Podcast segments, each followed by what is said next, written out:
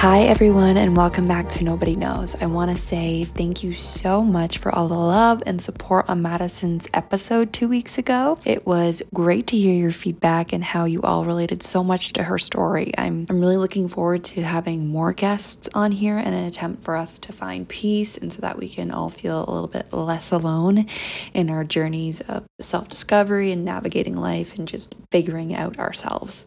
So the holidays are fast approaching, and I literally can't believe it, Christmas is in 10 days. This time always flies by, and I just feel like I never savor it. So, in an attempt to remain consistent with content creation, but then to also appreciate the holiday season and just get in the holiday spirit, I celebrated the 12 days of Christmas on TikTok. So, if you love the holidays or are needing to get in the holiday spirit, check that out over on my TikTok at Nobody Knows Podcast, followed by an underscore score.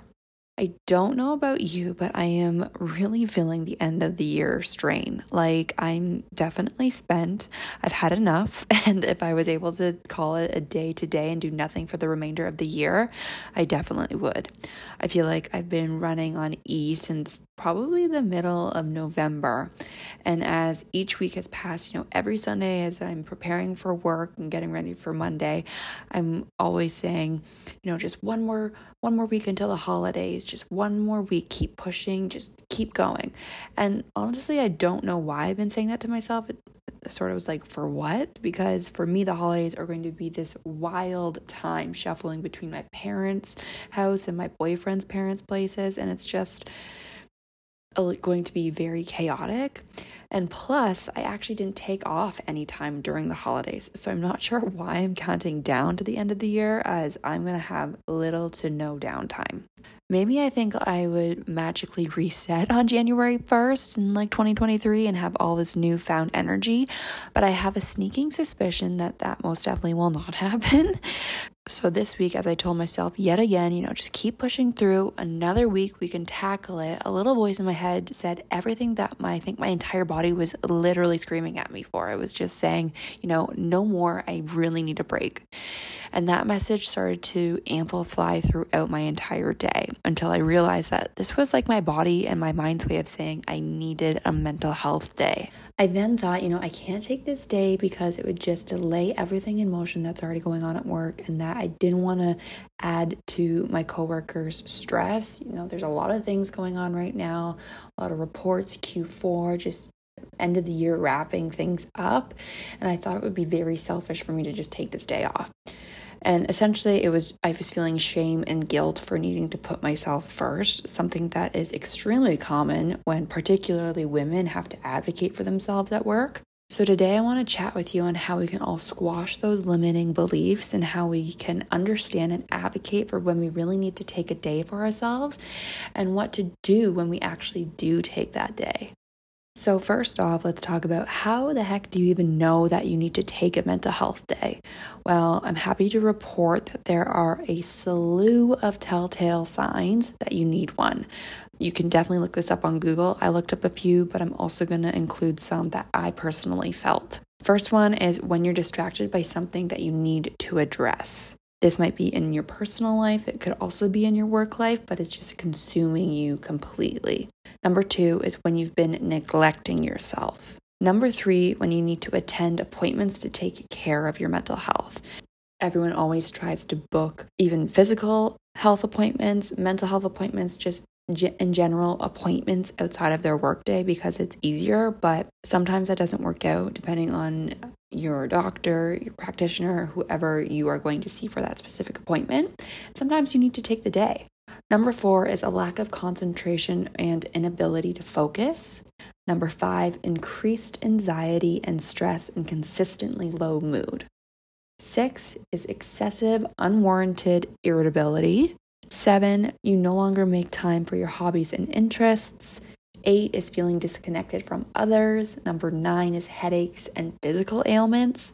And then number 10 is not sleeping well enough or experiencing sleep disturbances. I am sure that there are so many more, and I've probably missed quite a few of these. But if you're feeling any or multiple of the ways I've just listed, I would definitely keep an eye on those feelings and I would probably take a mental health day to reset.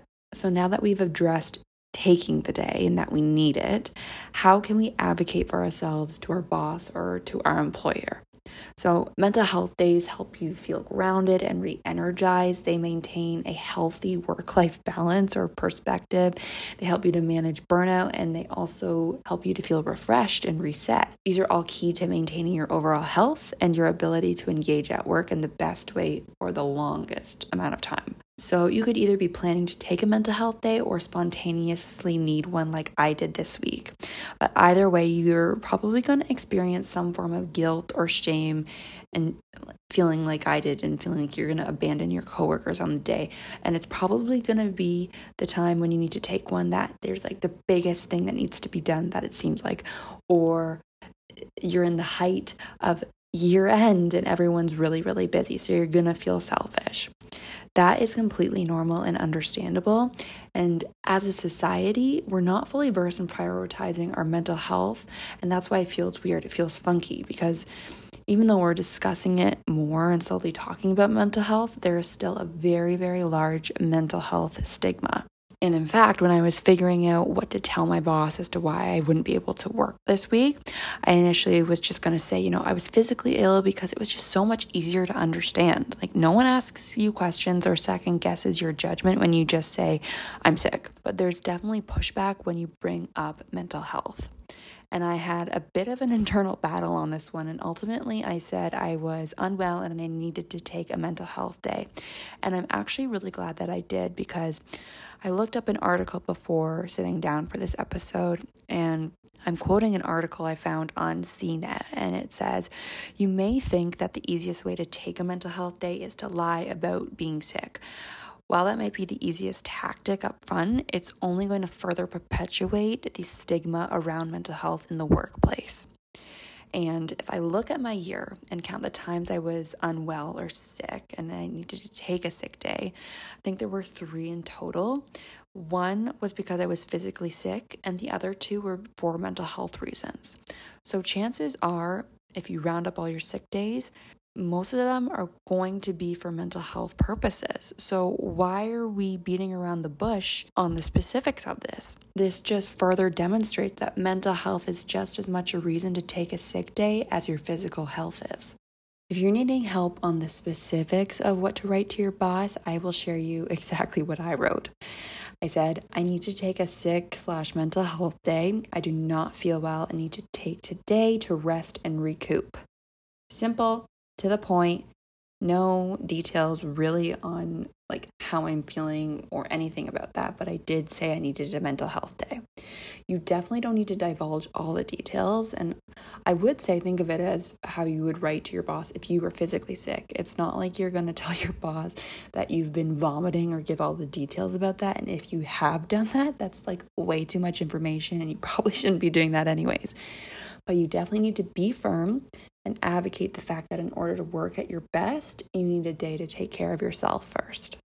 So now that you've realized you needed to take the mental health day and that you've advocated to your boss to take the mental health day, here comes the sneaky hard part. It sort of creeps up on you. You actually have to follow through and prioritize yourself. And a lot of people struggle with this, and myself included. Once I wrapped up a few summary notes to hand off at work and I shut down my work laptop, I got a little bit anxious again. Immediately, my brain went into like autopilot and I started planning out my entire day, like thinking about all the things I had to do. And the funny thing is, is I literally had nothing to do. It's just I think we're all conditioned to do this. I we think that rest is bad and it's lazy and it's non-productive. And the key to having such a successful day, I think, is that I told myself I didn't need to have a plan and that I will do what I want as I progress throughout my day. No expectations, except the one thing I wanted to avoid was being on my phone endlessly scrolling throughout the day. I started to realize this last week when I was on TikTok. I wasn't even enjoying it anymore, but for whatever reason, I just couldn't stop scrolling. And anytime I'd be scrolling, I felt exhausted. It was like this vicious cycle. It was pretty much like an addiction. And I think it definitely contributed to me to feeling burnt out this week and just in general lately. So I limited my screen time this week and when I took my mental health day and just went along with my day. the first thing I did was I laid in bed a little bit longer. Eventually, I got out, I had a shower, I got dressed, and I actually went for a walk. I grabbed a coffee and I sat in the coffee shop for a while, just people watching. Then I called my boyfriend, I called my mom, and then I called my dad. It was really nice to reconnect with people that, you know, I haven't really had a chance to sit down and have a, fully focused conversation with them because I'm either exhausted from working or I am working. I then went home and I cleaned up my fridge and I didn't do like a big deep clean. I didn't want to like overexert myself, but I did remove any food that was bad and I reorganized the fridge in the way that I like and for easier access for the next day when I was back at work. And then I just curled up on the couch and rested for the entire day. And I actually went to bed at 10:30, which was record breaking considering all of the previous nights I had gone to bed. I was going to bed past midnight and it was just waking up the next morning exhausted. So, all in all, I thought it was a pretty restorative day. It certainly wasn't life changing because I've noticed I've been tired later on this week, but I am definitely way better than I would have been having not taken that day. Finally, before we wrap up, you may be thinking to yourself, well, how many mental health days should I be taking throughout the year? And Talkspace therapist Amy Serba says in that CNET article, there's no gold standard for the frequency of mental health days. It all depends on your individual circumstances and stress tolerance, and it can vary based on personal challenges that coincide with the intensity of your workload.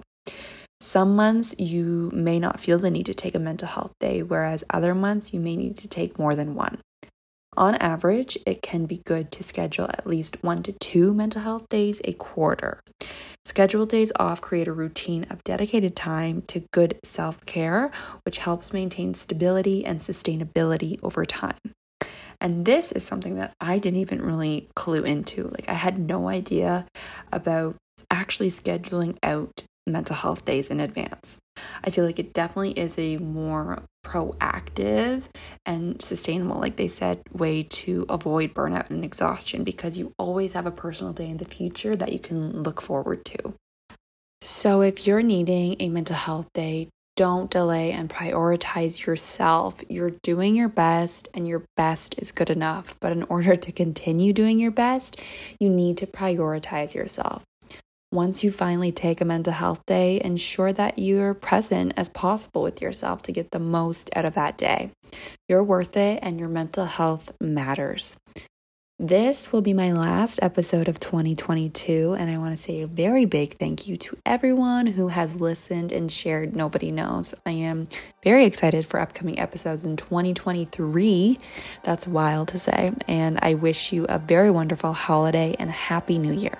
Until then, bye for now.